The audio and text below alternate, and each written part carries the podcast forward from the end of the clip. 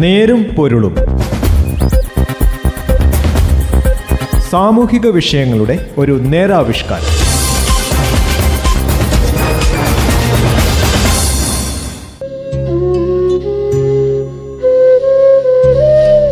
നമസ്കാരം. എല്ലാ പ്രിയ ശ്രോതാക്കൾക്കും നേരും പൊരുളിന്റെ പുതിയൊരധ്യായത്തിലേക്ക് സ്വാഗതം.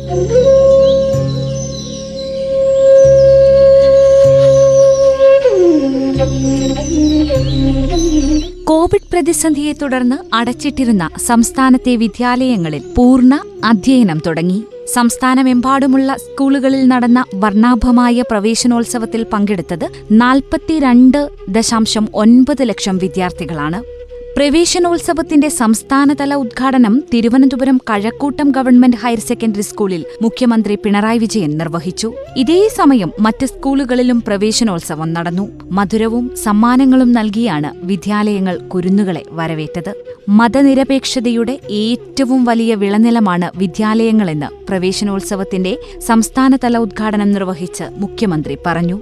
വിദ്യാലയം നാടിന്റെ മതനിരപേക്ഷ കേന്ദ്രമാണ്. ജാതിയോ മതമോ വിദ്യാലയങ്ങളിൽ കുഞ്ഞുങ്ങളെ വേർതിരിക്കുന്നില്ല.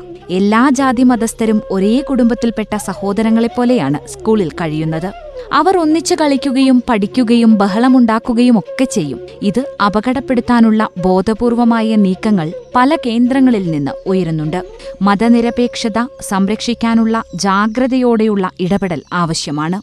ശാസ്ത്രീയ ചിന്ത വളർത്തിയെടുക്കാൻ സ്കൂളുകൾ വലിയ തോതിൽ സഹായിക്കും. പൂക്കളെയും ശലഭങ്ങളെയും പൂത്തുമ്പികളെയും കണ്ടും അവയുമായി സല്ലപിച്ചും വളരുന്ന കുട്ടികൾ ഇതിനെയെല്ലാം സ്നേഹിച്ചുകൊണ്ടാണ് വളരുന്നത്. അത് നാളെ സഹജാതരോടുള്ള സ്നേഹമായി വളരും. കുട്ടികൾ കളിക്കുന്നതിന് അവസരം നിഷേധിക്കുന്ന രക്ഷിതാക്കൾ അപൂർവമായെങ്കിലും ഉണ്ടെന്നും മുഖ്യമന്ത്രി പറഞ്ഞു. ഇത് കുട്ടികളുടെ വളർച്ചയെ പ്രതികൂലമായി ബാധിക്കും.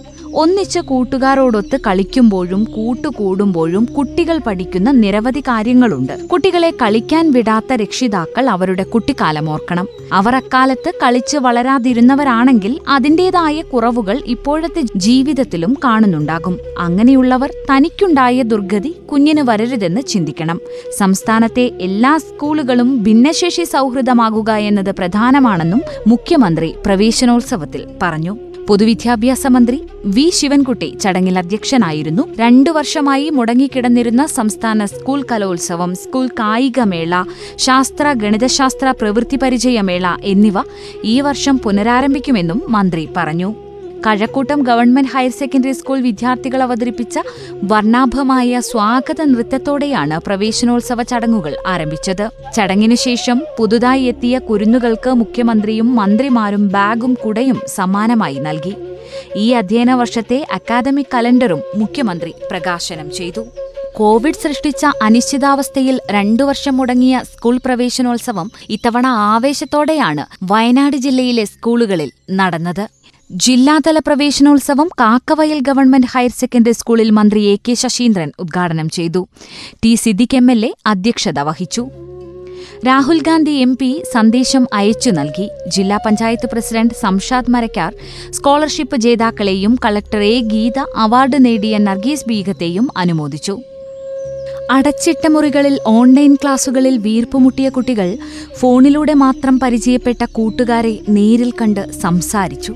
പ്രവേശനം നേടി രണ്ടു വർഷം പിന്നിട്ട സ്കൂളിൽ ഒരു ദിവസം പോലും ക്ലാസ്സിലിരിക്കാൻ കഴിഞ്ഞില്ലെന്ന സങ്കടം ഹൈസ്കൂൾ വിദ്യാർത്ഥികൾ മിക്കവരും പങ്കുവച്ചു. നഷ്ടപ്പെട്ട ദിനങ്ങൾ ഇനിയുള്ള ചുരുക്കം ദിവസങ്ങളിലൂടെ തിരിച്ചുപിടിക്കാനുള്ള ശ്രമത്തിലാണ് അധ്യാപകരും കുട്ടികളും. കോവിഡ് വ്യാപന സമയത്ത് അധ്യയനം ഓൺലൈനിൽ നടന്നിരുന്നെങ്കിലും S P C scouts and guides red cross തുടങ്ങിയവയുടെ പ്രവർത്തനങ്ങളൊന്നും ഉണ്ടായിരുന്നില്ല. കുട്ടികളുടെ കാൽപെരുമാറ്റമില്ലാത്തതിനാൽ മിക്ക മൈതാനങ്ങളും പച്ച പുതച്ചു കിടക്കുന്ന കാഴ്ചയാണ്. കുരുന്നുകളുടെ കളിച്ചിരികളുമായി ഇനി മൈതാനങ്ങളും ഉണരുമെന്ന് നമുക്ക് പ്രതീക്ഷിക്കാം.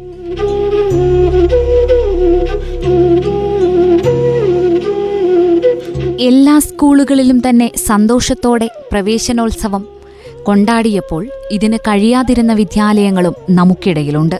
വർണബലൂണുകളും മധുരപലഹാരങ്ങളുമായി കുട്ടിക്കൂട്ടങ്ങളെ കാത്ത് എല്ലാ വിദ്യാലയങ്ങളും ഒരുങ്ങി നിന്നപ്പോൾ വയനാട്ടിൽ ദ്വാരക ഹൈസ്കൂളിന്റെ കവാടങ്ങൾ മാത്രം അടഞ്ഞുകിടന്നു. പ്രവേശനോത്സവത്തിന്റെ ആഘോഷത്തിമിർപ്പിനു പകരം ആ സ്കൂൾ വളപ്പിൽ തളം കെട്ടിയത് പുഴയിലെ കാണാക്കയത്തിൽ പൊലിഞ്ഞില്ലാതായ കുരുന്നു ജീവനയോർത്തുള്ള കണ്ണീരാണ്. വീണ്ടും സ്കൂളിലെത്താൻ സന്തോഷത്തോടെ ഒരുങ്ങുന്നതിനിടയിലാണ് അഞ്ചുകുന്ന് സ്വദേശിയും Dwaraka Sacred Heart Higher Secondary സ്കൂളിലെ ഒൻപതാം ക്ലാസ് വിദ്യാർത്ഥിയുമായ മുഹമ്മദ് നിഹാൽ വെള്ളരിവയിൽ ചാമുണ്ടിപ്പുഴക്കടവിൽ മുങ്ങി മരിച്ചത്. പുഴയിലേക്ക് നീങ്ങിയ ഇവരെ നാട്ടുകാർ പുഴയിലിറങ്ങരുതെന്ന് വിലക്കിയിരുന്നെങ്കിലും കടവിലിറങ്ങി കുളിക്കുന്നതിനിടെ രണ്ടുപേർ പുഴയിൽ മുങ്ങുകയായിരുന്നു. ഇതിൽ ഒരാളെ കൂട്ടുകാർ തന്നെ രക്ഷിച്ചെങ്കിലും മുങ്ങിപ്പോയ മുഹമ്മദ് നിഹാലിനെ കണ്ടെത്താനായില്ല. ഉടൻ തന്നെ വീടുകളിലേക്ക് തിരിച്ച കൂട്ടുകാർ പേടി മൂലം മുഹമ്മദ് നിഹാൽ പുഴയിൽ വീണ കാര്യം ആരോടും പറഞ്ഞില്ല. സമയം കഴിഞ്ഞും കുട്ടിയെ കാണാത്തതിനെ തുടർന്ന് വീട്ടുകാർ നടത്തിയ അന്വേഷണത്തിനിടെയാണ് കൂട്ടുകാരൻ പുഴയിൽ മുങ്ങിയ കാര്യം പറയുന്നത്.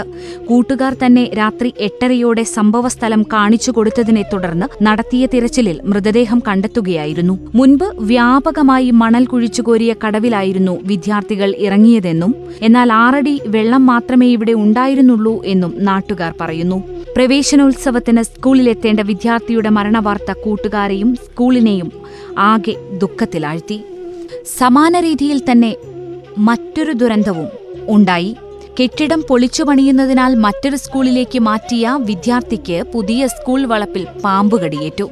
Vadakkanchery government boys L school നാലാം ക്ലാസ് വിദ്യാർത്ഥി ആദേശ് അനിൽകുമാറിനാണ് അണലിയുടെ കടിയേറ്റത്. അധ്യയന വർഷാരംഭം കണക്കിലെടുത്ത് സ്കൂൾ പരിസരം തൊഴിലുറപ്പ് തൊഴിലാളികളെ ഉപയോഗിച്ച് നഗരസഭ ഭാഗികമായി ശുചീകരിച്ചിരുന്നു.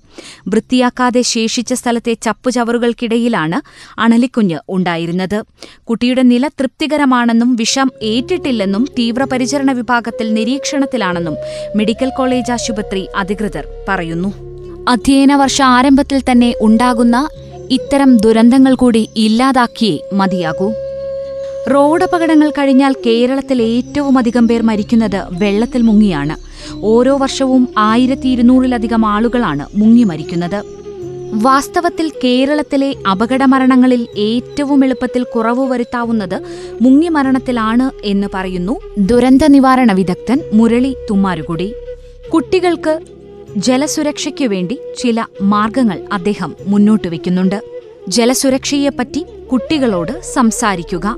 തീ പോലെ വെള്ളം കുട്ടികൾക്ക് പേടിയോ മുന്നറിയിപ്പോ നൽകുന്നില്ലെന്നും മുതിർന്നവർ ഇല്ലാതെ ഒരു കാരണവശാലും വെള്ളത്തിലേക്ക് ഇറങ്ങരുതെന്നും അവരെ നിർബന്ധമായും പറഞ്ഞു മനസ്സിലാക്കുക. നീന്താൻ നിങ്ങളുടെ കുട്ടികൾക്ക് അറിയില്ല എങ്കിൽ കുട്ടികളെ നീന്തൽ പഠിപ്പിക്കാൻ ശ്രമിക്കുക. ആൺകുട്ടികളെയും പെൺകുട്ടികളെയും. മുതിർന്നവരുടെ കൂടെയല്ലാതെ കൂട്ടുകാരുടെ കൂടെ വെള്ളത്തിൽ മീൻ പിടിക്കാനോ യാത്രയ്ക്കോ കുളിക്കാനോ കളിക്കാനോ പോകരുതെന്ന് പ്രത്യേകം നിർദ്ദേശിക്കുക. വെള്ളത്തിൽ വെച്ച് കൂടുതലാകാൻ സാധ്യതയുള്ള അസുഖങ്ങൾ അപസ്മാരം ഹൃദ്രോഗങ്ങൾ എന്നിവയുള്ളവരെ പ്രത്യേകം ശ്രദ്ധിക്കുക. കൂട്ടുകാരോടും ബന്ധുക്കളോടും അത് പറയുകയും ചെയ്യണം.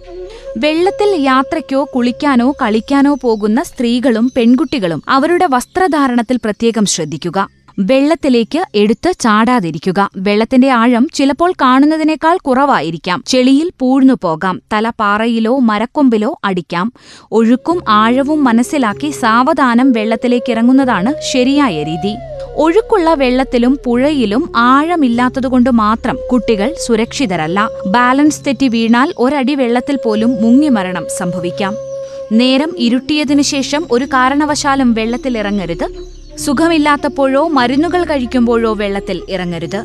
ഇത്രയും ജലസുരക്ഷാ മാർഗങ്ങൾ എല്ലാ കുഞ്ഞുങ്ങളെയും പറഞ്ഞു മനസ്സിലാക്കണമെന്നാണ് അദ്ദേഹം പറയുന്നത്. അതുകൊണ്ട് തന്നെ ഇത്തരത്തിലുള്ള ദുരന്തങ്ങൾ ഇനിയും ആവർത്തിക്കാതിരിക്കാൻ അധ്യാപകരും രക്ഷിതാക്കളും വിദ്യാർത്ഥികളും ശ്രദ്ധിക്കേണ്ടതുണ്ട്. പുതിയ വിദ്യാലയ വർഷം ആരംഭിച്ചിരിക്കുകയാണ്. പഠനം ആനന്ദകരമാകണമെന്ന ആശയത്തിന് ലോകം വില കൽപ്പിക്കുന്ന കാലമാണിത്. സന്തോഷത്തോടെ പഠിക്കുക വിജയാനന്ദം അനുഭവിക്കുക പഠനവിടവ് പരിഹരിക്കുക. കുട്ടികൾക്ക് അവരുടെ പ്രശ്നങ്ങളും ആവശ്യങ്ങളും തുറന്നു പറയാനുള്ള വേദികളുണ്ടാകണം ജനായത്ത വിദ്യാഭ്യാസ സംസ്കാരം വളർത്തിയെടുക്കുമ്പോഴേ മനസ്സ് തുറന്നുള്ള ഇടപഴകൽ സാധ്യമാകൂ. ഭയരഹിതവും സന്തോഷപ്രദവും പിരിമുറുക്കവും സമ്മർദ്ദങ്ങളുമില്ലാത്തതും ഉത്തരവാദിത്വബോധമുള്ളതുമായ ക്ലാസ് മുറികൾ ഉണ്ടാകട്ടെ. റേഡിയോ മാറ്റുലിയുടെ പ്രിയപ്പെട്ട എല്ലാ കുഞ്ഞുങ്ങൾക്കും ആനന്ദപൂർണമായ ഒരധ്യയന വർഷം ആശംസിക്കുന്നു. ഇന്നത്തെ നേരും പൊരുളും ഇവിടെ പൂർണമാകുന്നു. നന്ദി നമസ്കാരം.